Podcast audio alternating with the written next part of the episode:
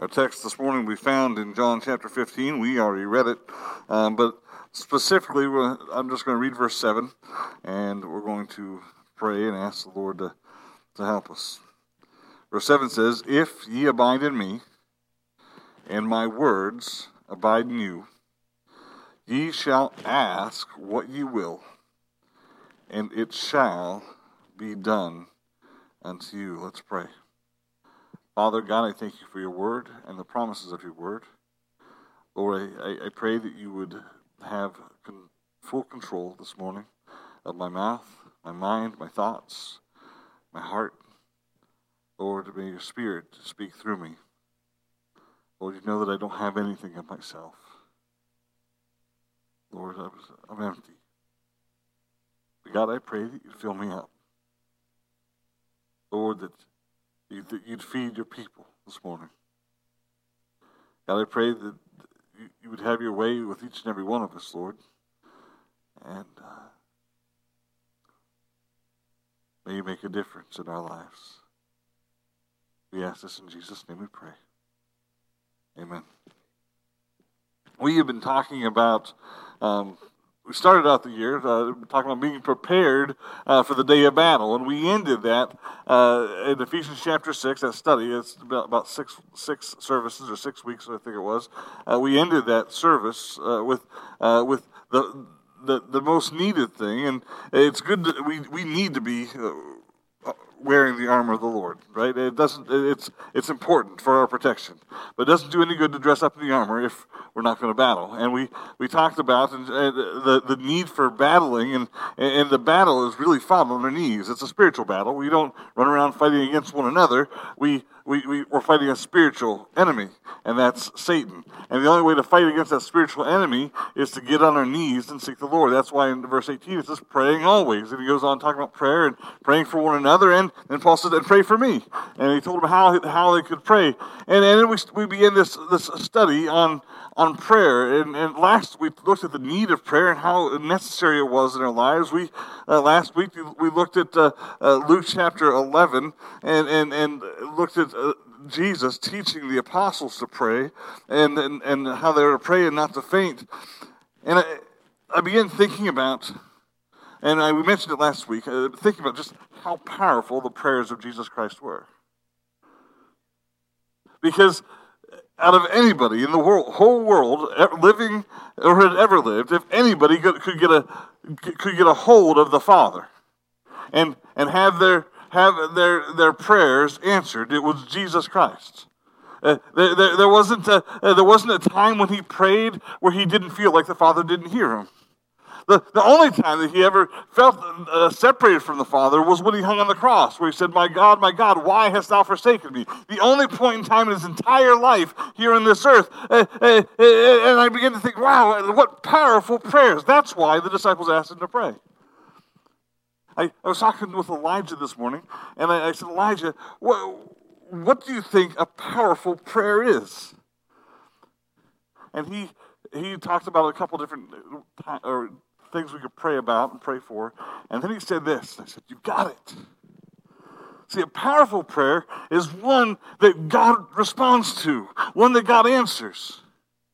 It's, it's, it, that, that's what Christ did. When Christ prayed, God the Father heard and God answered. And we can look back in, in, in, in history and see how God worked in miraculous ways in, in people's life. But even better than that, we can look biblically and, and look in the Bible and see how God answered and moved in powerful ways. Uh, uh, our desire should be, as children of God, to pray with power. How many of you have, have ever prayed and, and, and, and felt like God heard you? How many, how many of you ever prayed and it felt like God didn't hear you at all? I'll, I'll, be honest with you. It, it, makes you feel weak, which we are. We're going to get to that in a little bit. It makes you feel. Uh, it makes you feel powerless. Uh, uh, to, to, to do that, to pray and ask God, God, I need you to do this, and God just doesn't respond at all we can have powerful prayer. Uh, I, am going to submit to you this morning that, that powerful prayer is, first of all, uh, prayer that moves the hand of God. it's, it's, it's, it's, it's prayer that's not just prayed fervently. Now, we, we read that verse in, in the book of James the effectual, fervent prayer of a righteous man availeth much. And there is uh, there's something to be said for someone who prays effectually and fervently. But just because our prayers are fervent does not mean that, that God is going to answer or hear. Turn with me to 1 Corinthians, uh, not 1 Corinthians, 1 Kings chapter 18. There was a period of time when our Bibles would have, in fact, mine just did, fall open to that, that place. If you remember this passage of Scripture, this is the, the account of Elijah. And Elijah's prayer is found here. If you would jump over to verse 36, I'll start reading there. It says, It came to pass at the time of the offering of the evening sacrifice that Elijah the prophet came near and said, Lord God of Abraham, Isaac, and of Israel let it be known this day that thou art God in Israel, that I am thy servant, and that I have done all these things at thy word. Hear me, O Lord, hear me, that this people may know that thou art the Lord God, and that thou hast turned their heart back again. And that was the prayer. It wasn't long. It wasn't full of big words. It wasn't, eh, it was, Lord, I'm doing this because you said for me to do this. God, turn their hearts back to you what was he really asking? In fact, he never even said the words of what he was asking him to do. But what was he asking him to do? Send fire from heaven to burn the sacrifice, uh, uh, to, to consume the sacrifice. And the next verse says, and fire fell from heaven. What happened? Elijah, a man like just like you and I, prayed unto God, and God's hand was moved. Fire, fire fell from heaven. It, it, it, uh, it lit that, that, that, that altar on fire, burnt up the sacrifice, uh, burnt up all the water that was around it, and the people that were there looked upon it and they said, The Lord, He is God! The Lord, He is God! And they took down those 450 prophets of Baal, and Elijah slew them, killed them right then and there. Why? Because powerful prayer moved the hand of God. Now, remember what I said a powerful prayer isn't dependent on the fervency. who was praying fervently before? The 450 prophets of Baal. They, they prayed all day long. They prayed long prayers, agonizing prayers. They beat themselves and cut themselves, caused themselves to bleed all over the place, thinking that God would hear them. And what did Elijah do on the side? Do you think maybe he went on the trip? Yell a little louder. He's sleeping. He's mocking them and making fun of them. Eh, but, but in the end, eh, he was able to pray, and God heard, and God's hand was moved. That's powerful prayer. Wouldn't you like to be able to pray like that? So I don't need fire to come from heaven to light my bonfire or whatever. No, you don't need that. But you need to be able to get on your knees. You need to be able to bow your head. You need to be able to enter into the very presence of God, seeking for help in time of need, and have God hear and answer, don't you? Isn't that what we all want? We're talking about prayer life. And listen, uh, it, it, it, there are so many people that will pray, and their, their prayers are never answered. And we're going to talk about why here in a minute. We, we, we talked about last week. Uh, uh, there are three there are three characteristics of uh, of secret prayer, three keys to secret prayer, and how how we are to, uh, that our, our corporate prayer life and praying out in the open should be built upon and based upon our, our secret prayer life, where we're where, where, we pray in our own closet without anybody else around, uh, uh, just us and, and, and, the Father as we as we commune together. And, and, and, listen, we can have that, and we can have that powerfully in entering into the presence of God, and we can ask God for things. In fact, the Bible Bible tells us that we can have more than we can ever ask or think, all through the power of prayer.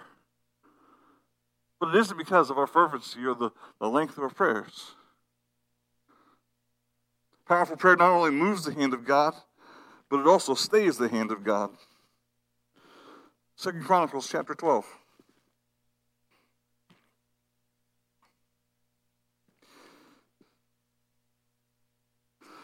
Here in Second Chronicles chapter 12, Israel has sinned. And God is bringing judgment upon the people. Verse 1 says, it came to pass when Rehoboam had established the kingdom and had strengthened himself, he forsook the law of the Lord and all Israel with him. Notice verse 2 And it came to, pa- came to pass in the fifth year of king Rehoboam, Shishak, king of Egypt, came up against Jerusalem because they had transgressed against the Lord. It wasn't saying uh, Egypt had transgressed; they were already transgressing. God was using the uh, Shishak and, and that, his armies to judge the people of God. And God brought that into their life and, and into, into, into and so. And once you jump over to verse seven. Then came Shemaiah the prophet to Rehoboam and to the princes of Judah that were gathered together uh, to Jerusalem because of Shishak, and said unto them, Thus saith the Lord, Ye have forsaken me, therefore have I also left you in the hand of Shishak. Whereupon the princes of Israel, sorry, that was verse 5. I'm in verse 6 now. Whereupon the princes of Israel and the king humbled themselves, and they said, The Lord is righteous. And when the Lord saw that they humbled themselves, the word of the Lord came to Shemaiah, saying, they have humbled themselves, therefore I will not destroy them, but I will grant them some deliverance. See, God, God's when powerful prayer is not necessarily a prayer that that uh, that uh, uh, that just moves the hand of God. Well, it can do that. Sometimes it stays the hand of God. Sometimes God is bringing judgment up in, in a certain area, and you can pray, and God can God's hand can be moved or stayed. See, uh, uh, what prayer does is it allows us to commune with the Heavenly Father, and we can come to Him. And listen, it had nothing to do with their righteous life. Sometimes we look at our, we look at our, ourselves and say, "Well, I'm a pretty good person. I don't do this or that. God should hear my prayers." You know what that's called? Self righteousness. You know what God thinks of that? You don't like it. It's based out of pride. And Bible says in Proverbs chapter 7, there are six things that the Lord uh, doth hate, seven are abomination to him. And the first one is a proud look. God hates pride. It's, a, it's, a, it's that sin that caused Satan to fall. It's, it's a sin that all of us have to deal with at one point or another. But, but he didn't answer their prayer because they were righteous people. In fact, they had to humble themselves. And they were being judged because they weren't a righteous people.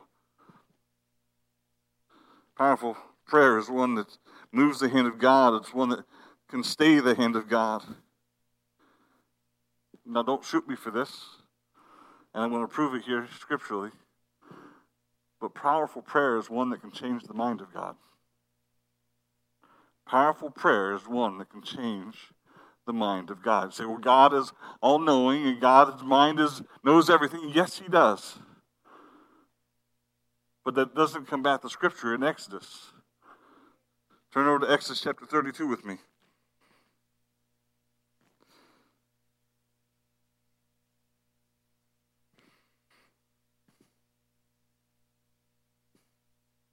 Exodus chapter 32. Look with me to verse 11. Now we know the situation here, uh, just to make sure we're very clear. Uh, Exodus 32 11, uh, this is when uh, Moses has gone up on the mountain, and the people of God um, waited for him for a little while and then decided we need a new God, and they made a golden calf. 32:11 says this and Moses, uh, jump up a little bit. And the Lord said, verse 7, the Lord said unto Moses, Get, Go, get thee down, for thy people, which, they, which thou broughtest out of the land of Egypt, have corrupted themselves. They have turned aside quickly out of the way which I commanded them. They have made them a molten calf, and have worshipped it, and have sacrificed thereunto, and said, these be thy gods, O Israel, which have brought thee up out of the land of Egypt. And the Lord said unto Moses, I have seen this people, and behold, it is stiff, a stiff necked people. Now therefore let me alone, that my wrath may wax hot against them, that I may consume them, and I will make of thee a great nation. So what's happening? God says, Stand back and get out of the way. I'm going to kill everybody. I'm starting over with you, Moses. Verse 11. This is Moses' prayer. It says, And Moses besought the Lord his God, and said, Lord, why doth thy wrath wax hot against thy people, which thou hast brought forth out of the land of Egypt, with great power and with a mighty hand? Wherefore should the Egyptians speak and say, For mischief did he bring them out, to slay them in the mountains, and to consume them from the face of the earth? Turn from thy fierce wrath, and repent of this evil against thy people. Remember Abraham, Isaac, and Israel thy servants to whom thou swearest by thine own self, and saidst unto thee, I will multiply your seed as the stars of heaven, and all this land that I have spoken of will I give unto your seed, and they shall inherit it forever. And here's a key verse. And the Lord repented of the evil which he thought to do unto his people. Now, to clarify and understand what, what it's saying here, the word repent does not mean that God was going to do something sinful. Word repent literally means to change direction or to change one's mind. But it says, but it says he repented of the evil that he was going to do unto them. It's not saying that what he was going to do was evil, but they were certainly going to see it as evil. He was going to destroy them. It, it, it didn't make what he was going to do wrong, it was just. Remember, God is perfect and, and can't do anything that's imperfect. Uh, he is just and cannot do anything that's unjust. They had sinned and they had denied and they had rejected him. He would have been, he would have been right to judge them rightly. If you steal a car, are you guilty? Yes. Uh, so, so they had sinned against him, and he would have been right and just to destroy them and wipe them off the face of the earth, just like he did back in Noah's day. You understand what, what's happening here? But, but what happened?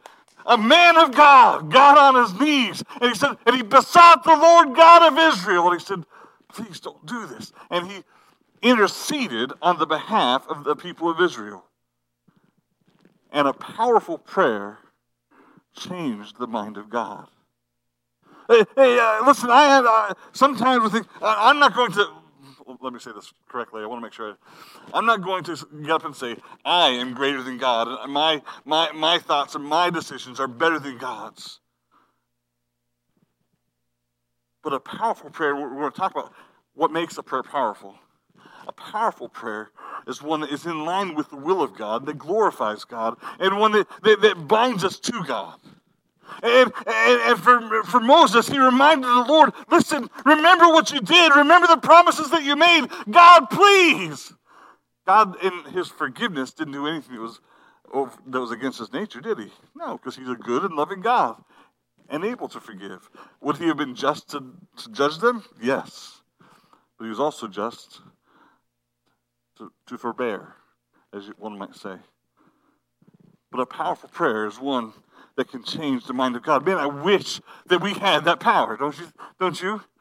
The problem is that many times we think of prayer and God as kind of like this genie in a bottle, where uh, where I don't have a bottle of I got a I got my coffee cup where we rub the, the Dunkin' Donuts coffee cup.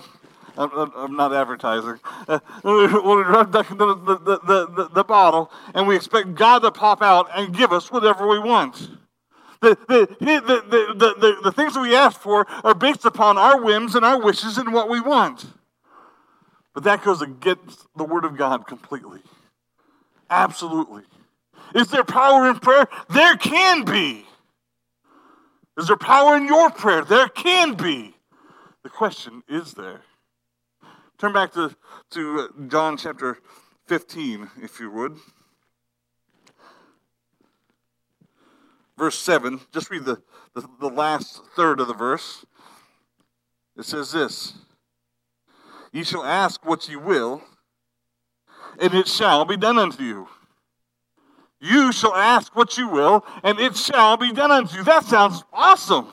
I can, you mean I can, I can ask God for, for anything that I want, and God will just give it to me?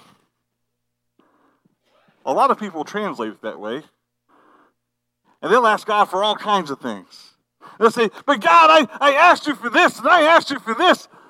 And your, your word says you ask not because you have not because you ask not. It goes on to say, if you ask amiss. Right? If we ask for the wrong motivation in the wrong way, we, we won't get it either. And that's what that's what happens in many situations. And we, we can pray for things, our motivations could be right. We we may want something, but if it's not intertwined with the will of God, and we're going to we're, we're going to look at the, the, the, there are well God says yes you can have what you will and it shall be done unto you or done for you. Uh, there are there are two things that are tied to it. And if those two things happen, then yes, God will give you what you're asking for. And we're going to talk about those two things. So so what is powerful prayer? Powerful prayer is a prayer that will move the hand of God. It's a hand that will stay. It will, it's a prayer that will stay the hand of God. It's a prayer that will change the mind of God. But how do we have a powerful prayer life? And that's a completely different thing. Verse 7 starts with the word if.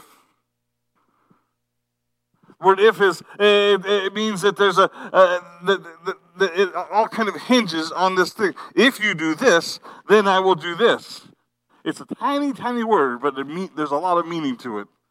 You see it all throughout Scripture. Uh, back back in the Second Chronicles uh, seven fourteen, if my people, which are called by my name, will humble themselves and, and, and pray and seek my face, then I, sh- I shall. If you do this, then I'll do this. Right? Bible's full of that. Here it says, "If ye abide in me, and my words abide in you." If ye abide in me, and my words abide in you. How do we obtain a powerful prayer life? By doing those two things. what does it mean to, to uh, abide in Christ? First of all, you cannot abide in Christ unless you're actually in Christ.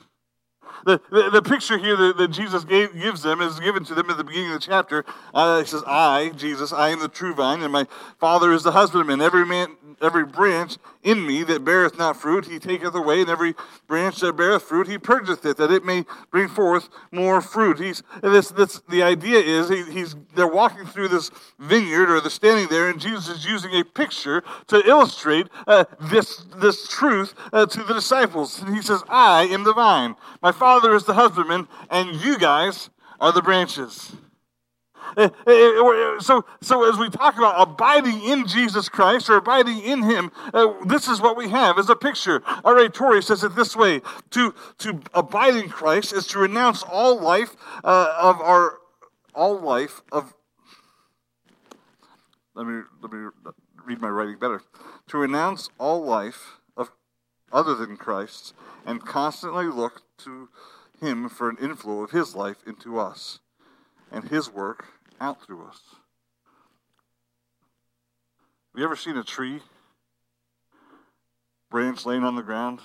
It's cut off, it's, it's broken off, it's not connected, it's not abiding in. What, what, what are some of the characteristics of that branch? Normally doesn't have any leaves on it, or if they are, they're brown and drying up and dead. Another characteristic is there's no strength to it. Uh, uh, you, you, you, uh, I used to trim trees and, and uh, climb trees for, for the power company and, and, trim them so they, didn't get in the lines. And uh, if you found a dead branch on that tree, was not one that you wanted to stand on.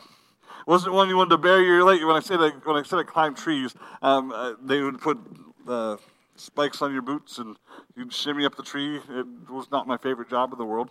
Um, didn't like it at all, to be honest with you. I was afraid of heights. So, so I hated that. But there were times when I'd go up there and I would grab onto something that looked like it might have some life, and I'd go to pull myself up and snap, that thing would come right off. That was not a branch you wanted to hold on to. There was no strength to it. There was, there was, there was no fruit to it. It, it was just empty and dead. In and of itself, it couldn't produce anything. In and of itself, it wasn't good for anything. It was just there. Now think about a branch that, that, that is abiding in the, the, the, tree or, or in the vine, for the instance, as far as uh, the, the scripture, the context is talking about. It's strong. Not because it's just there, but because what's in the vine is flowing out through the branch. Every leaf, every, every bit of growth of the branch, every leaf, every piece of fruit or whatever comes that grows from it doesn't come from the branch, it comes from the vine and what flows through that. And if there's no connection there, there's no fruit and no life to it. As a Christian, we need to abide in Christ. Say, well, how do I do that? Well, if you're saved, that's a start. Without salvation, there is no abiding in Christ. Uh, you're one of those branches that was never connected. Uh, you're, you're, there's, there's nothing flowing through. You are spiritually dead. So, for you to abide in Christ, to have this powerful prayer life, you first need to be in Christ. We know, we know that that happens not because of our goodness or because of our righteousness or because we're the biggest stick on the, uh, on the, uh, laying on the ground. Well, that happens because we're in Christ. How does that happen? Jesus said to Nicodemus, You must be born again. Marvel not say unto you, right? Uh, uh, that was born of the flesh is flesh. That was born of the spirit is spirit. And we're all born of the, of the flesh. When we're born, we need to be born of the spirit to, to be in Jesus Christ. And once that happens and that, that, that spirit begins uh, is, is in us, uh, there's a, a, a inflow of strength and vitality.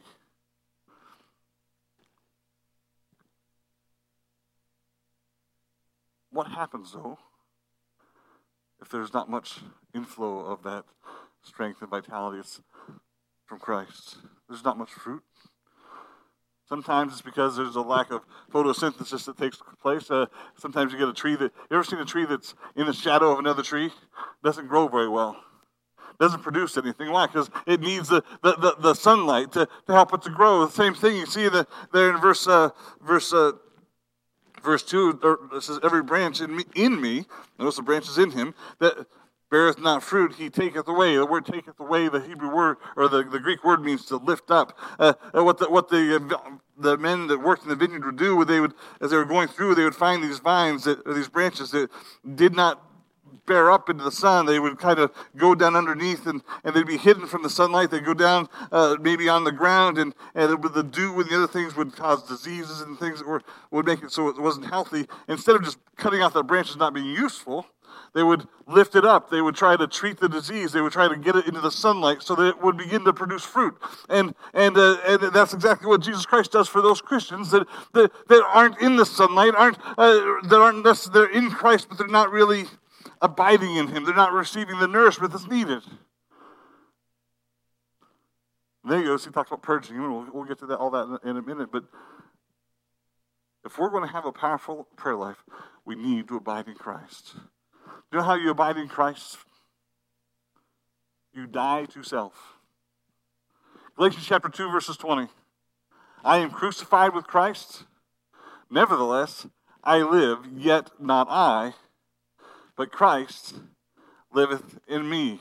And the life that I now live, I live by the faith of the Son of God. What, what happened?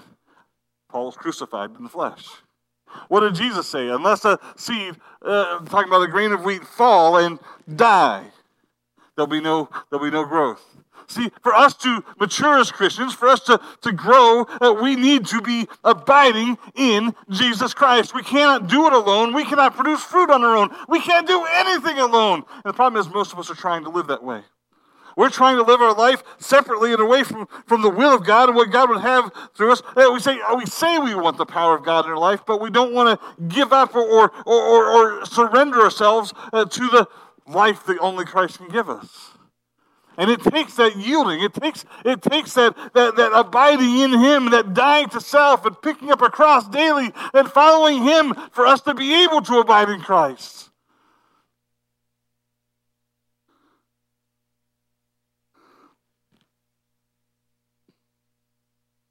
Romans chapter 12, verse 1. I beseech you, therefore, brethren, by the mercies of God, that you present your bodies a living sacrifice What's he talking about? Dying to self, yielding yourself to God. This is one of the hardest things for, for, for, for young Christians, for new Christians, for immature Christians to do. Because, uh, just as Paul said, they, uh, there's that Spirit of God within them, but they've still got the flesh. And they're going back and forth, and,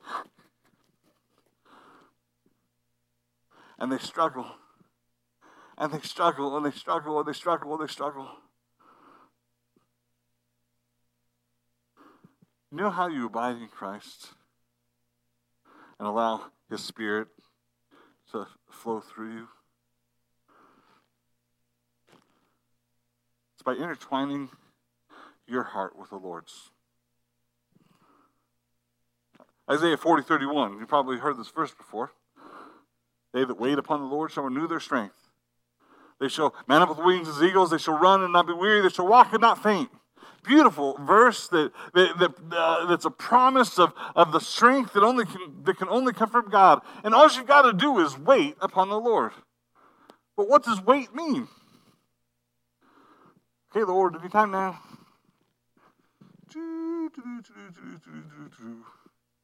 Anytime now, Lord. I'm waiting. And I'm tired and getting more and more tired, Lord. I'm any time to be good. That's not what it's talking about. Does it mean serving like a waitress? Mary, she was tired. And she was cumbered about, the Bible says there uh, in the passage where Mary was, not Mary, Martha was tired, uh, where Mary was sitting at Jesus' feet and Martha's cumbered about and she's getting angry. She's tired and she's angry. Is that what it means to wait? No. The Hebrew word means to bind together. To you ever remember the passage where it says, I believe it's in Ecclesiastes, that a threefold cord, threefold cord is not quickly broken? You know, they make a rope. I've, i watched this happen years ago. It was a homeschool thing that we did, and we went to this place and they, they, were making rope, and they would take these these these small, thinner, weaker strands, and they tied it to some machine, and that thing spins really fast. And I don't know how it all worked, but in the end, you had this strong rope. That's what it's talking about. That word binding us together. So, how do we bind ourselves together? Well, Joshua chapter 1, verse 8.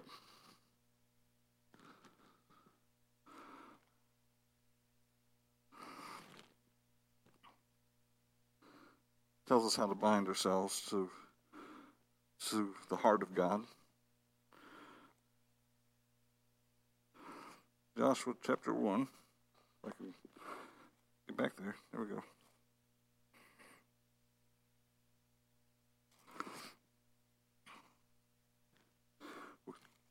This is the passage where God's telling Joshua not to be afraid. But he says here in verse 8, This book of the law shall not depart out of thy mouth, but thou shalt meditate therein day and night, that thou mayest observe to do according all that is written therein. For then thou shalt make thy way prosperous, and then shalt, thou shalt have good success. In Deuteronomy, the, the Bible tells the people of Israel that they were to bind it upon thy neck. Proverbs 3 tells us the same thing. To write it upon the tables of their heart. Uh, Deuteronomy says to put it on the doorpost. What's it talking about? The Word of God. Now, uh, the, the, people of Israel, just, uh, even today, they take this very literal. Uh, you, you, you may see uh, devout Jews uh, with a little golden necklace. I don't remember what I don't remember the Jewish word, what the Hebrew word, what it's called. Uh, but in that in that necklace, uh, if you open it up, there's a little scroll with some of the Word of God. You might also uh, find on one of those uh, Jewish homes on the doorpost before you go in. You'll see them. They'll touch it. They'll touch your lips before they go in. It's inside. Again, I don't remember the word for it, but uh, it's a. Uh, it's it contains a little scroll with with some of the Torah in it. That's very literal. Here's a question Does that do anything for you? No. You think that's what do you think that's what God was talking about when he said to, to bind it about your neck and to write it uh, to put it on your doorpost? No. He's talking about having it before your eyes all the time, uh, talking about it, living it, uh, uh, repeating it, talking about it to your children, to your spouse. Uh, the, the, word of God is in your mouth and uh, in your heart and your mind all the time. Spend your time memorizing the word of God. See, we're to abide in Him and in His Word, and His Word is also abide in us. So, so, and we'll get to the second part here in a minute. What that, what that, what that means. But it's not that we just carry it. You can carry your Bible. I know people that carry the Bible everywhere. I carry my Bible everywhere. If I leave my Bible somewhere, I feel lost. I feel almost naked without it. and That's terrifying thing. Uh, uh, so, so, uh, so I always have my Bible with me, but not everybody can carry a big Bible like this. Sometimes people carry a, a little New Testament, or they've got it on the phone, but they, they, they, they can say, I've always got the Word of God. Does it do any good to carry it? It does as much good for you to carry it as if you're wearing a necklace, or if you're touching the doorpost as you go in the door. Read it. Read it. Spend some time every single day. Listen, you cannot separate prayer, prayer, real prayer, powerful prayer, away from the Word of God. The two are co- connected and combined. Uh, uh, I believe as Charles Spurgeon said, said that the, uh, that the somebody asked him, a student asked him, which was more important, uh, praying or reading the Bible, and he asked them which was more important, inhaling or exhaling, breathing, breathing in and breathing out. It's it's the very basis of any strong Christian life. You need the Word of God in your life. Read it. Write it on a three by five card. Carry it with you everywhere you go. Memorize Scripture. Um, that's for kids in Sunday school. That's not what the Bible says. Sometimes we think as we as we get older and we're saved for a few years that I don't need to do that stuff anymore. Have you memorized the whole Bible? I haven't. I guess we got a ways to go, don't we? See, we're fortunate enough that you may have two or how many of you have two copies of the Bible in your home? How many of you have three copies of the Bible? Keep your hand up till I run out of. How many have four copies? Five. Six. Seven. Eight. Nine. Fifteen. Okay. Nine copies of the, the Bible in one home. Man, blessed to be able to do that, right? Sometimes familiarity familiarity breeds contempt. Those, those things that, are, that, that we understand are holy, the more we're near it, the more we, uh, the, it becomes natural. We forget just how important it is. The, the, the, the, Jews, in their excitement about the Ark of the Covenant coming back home, they were so excited that they, they opened it up, but they forgot that God said, Don't touch it. We can never, we, we can never take for granted those things, that, this, this, those things are holy. This Word of God is holy. And it's, it's, it's, man, it's part of the, the influx of the, the power of God in our lives. So, no, we cannot separate it from prayer. Man, it's, it's the breathing out of the, or it's the breathing in of the respiration.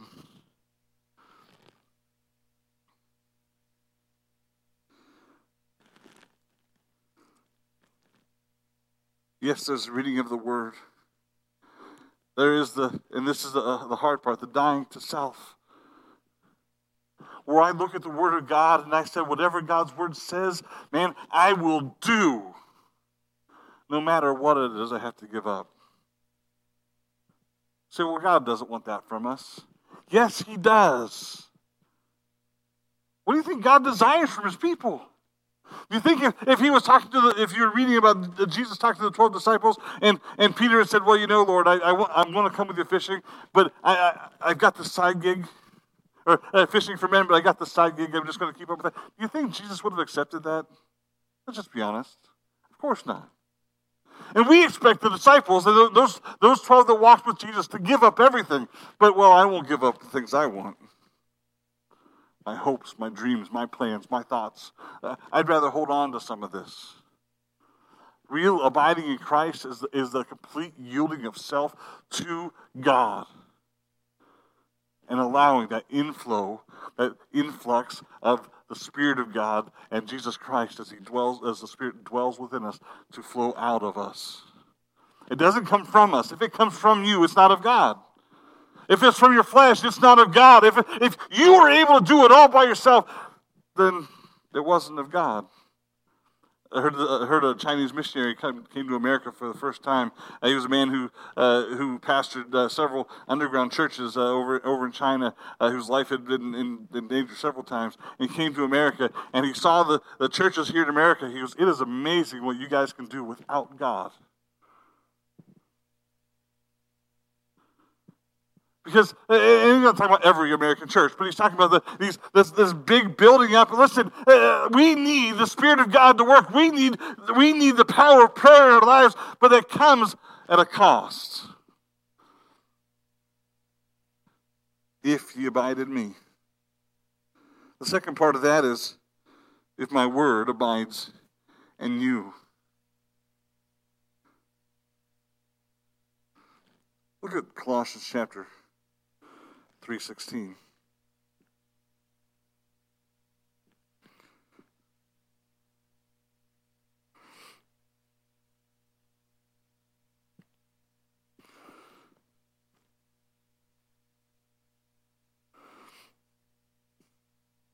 Colossians 3:16 says this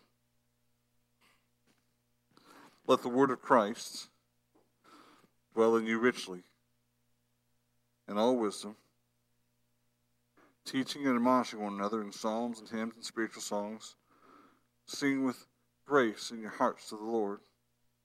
And whatsoever ye do, in word or deed, do all in the name of the Lord Jesus Christ, giving thanks to God and the Father by him. Jump down. Verse 23 And whatsoever you do, do it heartily as to the Lord, and not unto men, knowing that of the Lord ye shall receive the reward of the inheritance, for ye serve the Lord Christ.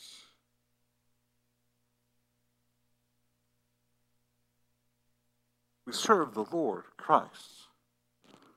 He says, Let the word of Christ dwell in you richly, and we'll, we'll come back to that in a second, but we serve the, the Lord Christ. We, we, we sang the last song that we sang this morning is, He is Lord, He is Lord, He is risen from the dead, and He is Lord. Every knee shall bow, every tongue confess that Jesus Christ is Lord. Right? We, we, we sang that. We all, we all said, He is Lord. At the end of it says, every tongue shall bow, every, uh, uh, every knee shall bow, every tongue will confess. And the Bible promises that in the book of Philippians, that one day that's going to happen because his name is above every other name. Uh, man, I look forward to that day. But the problem is, so many Christians will sing he is Lord, but they won't live like he is Lord. The word Lord means he's, he's our master. He is the one in control of our life. That, that, that if he says, jump, we say how high and in which direction. That there's no hesitancy, that there's no argument, that there's no, there's no holding back. He is Lord of our life. We don't say, well, uh, but I, but you don't understand. I, I, have been, I've done this all my life, and I just can't let it go now. Is he Lord or is he not? Well, but but you don't understand. I, I I've got this going, is he God, is he Lord in your life or not? I'm not trying to teach lordship salvation. We're saved by faith in Jesus Christ alone. But if you're going to be a disciple of Jesus Christ, that means you, you have decided to follow Jesus, and there is no turning back. So, so, so is he Lord of your life or not? That's abiding in Christ. That's say, God, I, I, I give my all to you. Lord, I need you to fill me up. Lord, I need you to help me not to, not to, to give into my flesh, but you be in control, God. Fill me with your spirit. Help me to live for you. Make me, make, make me, uh, fruitful uh, so that I'm fruitful in every good work instead of I'm fruitful in telling others about Christ. Help me, oh God, because I can't do it. I, without you, I'm just this dry, broken stick that can't do anything. I am unworthy and I am helpless and I am hopeless without you. But God, I need you. Please help me. And you rely upon that influx of the Spirit because if you if you're crying out for that, if you're seeking for that, He will give it to you. But the second part is letting the word of Christ dwell in you richly. Yes, he is Lord, but now, and I'm reading that word. Lord, show me. Show me. Listen, God's not going to come down in angel like form and say, listen, you need to change this in your life and this and this and this. I don't know if that's what we're waiting for, but, but, but God's looking down and He says, I have given you my word. Read it, study it, apply it to your life. In the book of James, it says to be doers of the word and not hearers only. He was talking to Christians. We're not any better than they were. Yes, we're to study to show ourselves approved unto God, a workman that needs not to be ashamed, rightly dividing the word of truth. Yes, we're to know the word of God, but we're to live it. When's the last time you told somebody about, about, about the gospel of Jesus Christ? Jesus said, Go ye into all the world and preach the gospel to every creature. When's the last time you told somebody? When's the last time you prayed for God, uh, really honestly prayed for God to send laborers into the harvest? Well, you, you know, I, I just, I'm, I'm uncomfortable. I'm pretty sure Peter and James and John were too, especially after they got beat for it. You know what they did? They didn't say, God, remove this from us. Don't, don't ask us to do this anymore. They said, God, give us boldness. Give us the strength that we need to stand.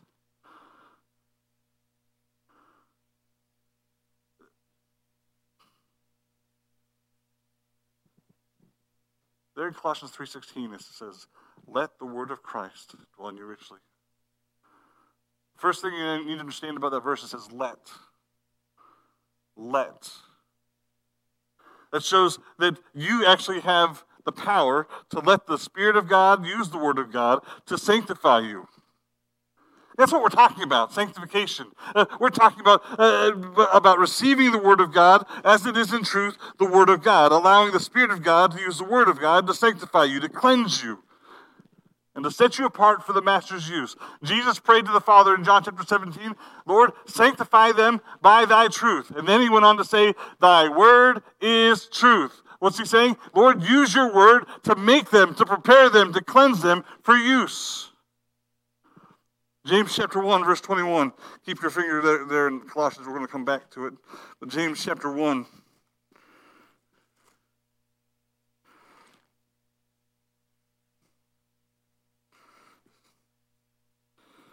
Verse 21 says this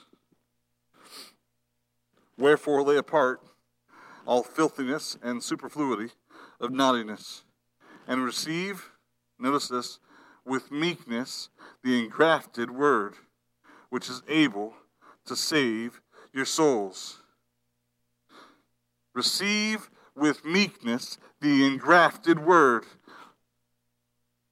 That means that I don't just read it, but I, in my meekness, uh, in my uh, in my humility, I I, I, I, I humble myself. I die to self and say, God, please help me to make this me. Change me, show me. Listen, if we're praying for the Holy Spirit to, to, to show up, uh, I said this the other day on a podcast and somebody picked it up. I didn't even know I said it, but it was really great. If true revival comes, it's not going to be found. We're not going to find ourselves all excited about what God's doing. True revival comes, we're going to find ourselves under conviction of the Holy Spirit for the sin that we have allowed to, to, to, to just go on in our personal lives.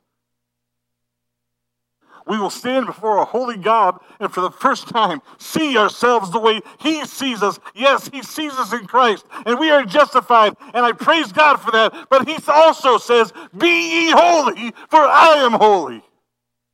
And when we see Him for who He is, we'll see us for who he, we are. And just like Isaiah will say, Woe is me. But we'll never come to that point until we're willing to die to self. Until we're willing to look at the scripture and say, God, your will is greater than my will. Your way is better than my way. God, I fall so short. I need you. That's a powerful prayer. You want God to hear your prayers? You know what needs to happen? Your heart needs to be so intertwined with His that the things that you want that would be asking you miss are no longer your desires anymore. See, what happens is He changes you and, and changes your desires and, and who you are, and you begin to pray for those things that He promises you. There's so many promises in the Word of God that, that, that, that we can have, but those aren't the things that we desire. But as we intertwine ourselves with the Word of God and the heart of God, the things that we will desire will become the things that are His will. And listen, I could, I could give you a personal uh, experience where God changed my prayers. And not that my prayers were wrong or, or even motivated wrong, but God changed my heart. And I understood, okay, God, this is what you're going to do, but God, please do this. God answered in a great mighty way. And listen, it wasn't powerful because of who I was. It wasn't powerful because the prayer was fervent. It wasn't powerful because, because I was such a righteous person. It was powerful because God showed me His will and His way, and I said, Lord, may your will be done. Please, God. We want to have a powerful prayer life and a secret prayer life. That's what we need to do.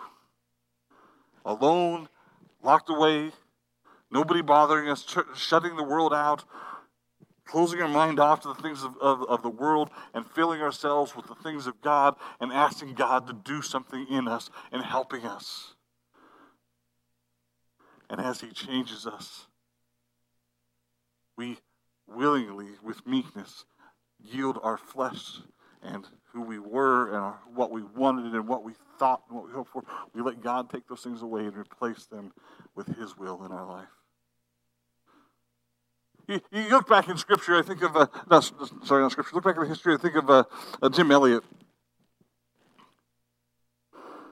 How many of you know who Jim Elliot was? I've talked about him several times, but nobody listens to me. sorry. Jim Elliot was a missionary.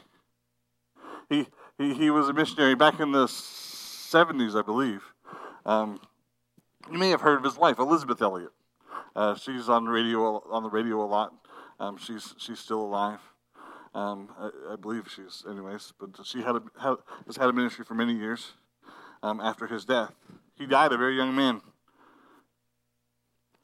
He died reaching the very people that God called him to. Even more importantly, he died at the hand of the people God had called him to before he ever got to preach to them the gospel. Now you would say, hey, would you, if you were looking for a job or looking for a calling, would, if you knew that that was going to be the end, would that be what you really wanted to do? Lord, I'll do anything else, but at least make me useful. Don't just let me get there and kill me. I mean, come on, God, I want to do something with my life. Or, or Lord, I want to do this, or I want to do this.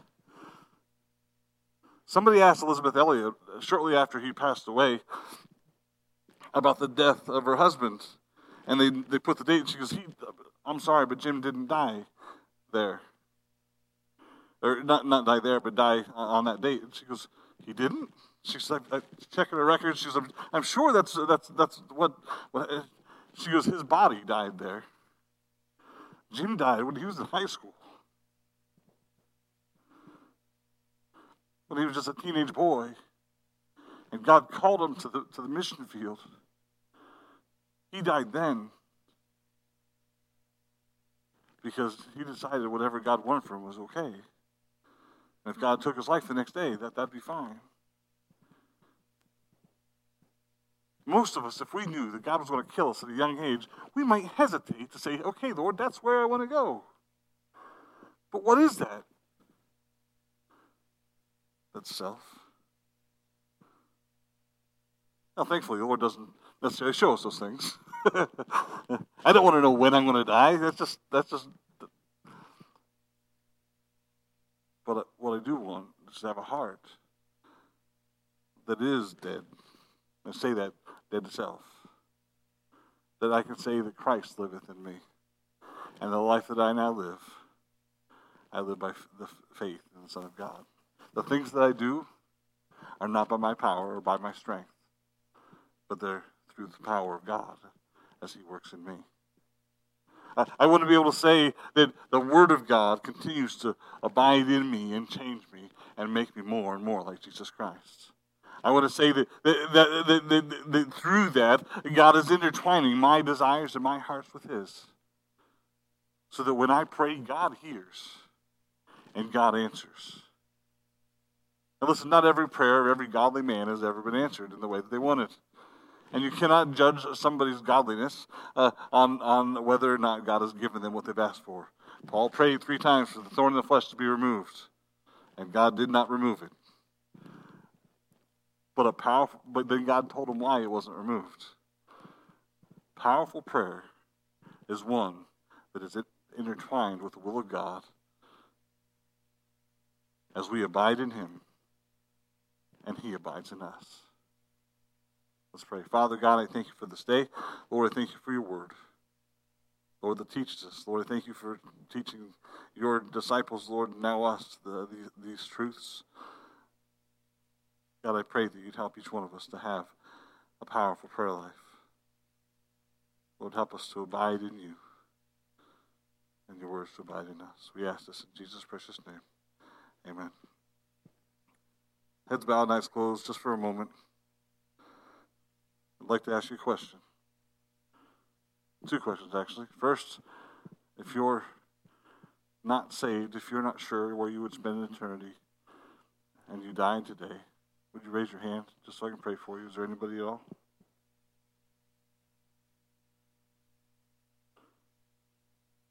If that is you, if you're watching online or, or you're afraid to raise your hand, please reach out. Contact us. Come talk to me after the service. Whatever. I, I, I want to share the gospel with you. The second question is this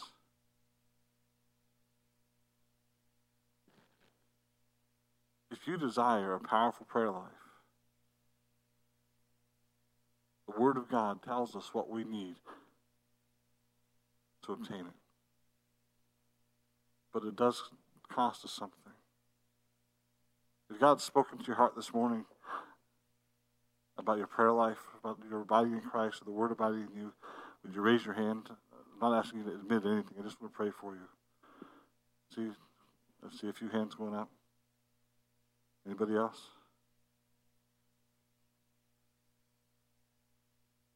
You God help us. Father, I thank you for this day, Lord. I, I thank you for your word. Thank you for your spirit. Lord, these truths, Lord, they're, they're simple truths. Lord, uh, they're not hard to, to really gather, but Father, sometimes they're, they're hard to live. God, I pray, Lord, that you would help each one, Lord, that, raise their hand and uh, in Lord, just as you deal with them, Father, I pray that you would help them to, to abide in you and your word to abide in them. Lord, may you help us all to, to, to strive to have a powerful prayer life, Lord, uh, uh, one that's in communion with you and your word. Lord, I pray that you would work and continue to work in our church and uh, through us. Lord, without you, we're, we aren't anything, Father. So I, I pray that uh, you would help us to yield to you. We ask this in Jesus' precious name. Amen.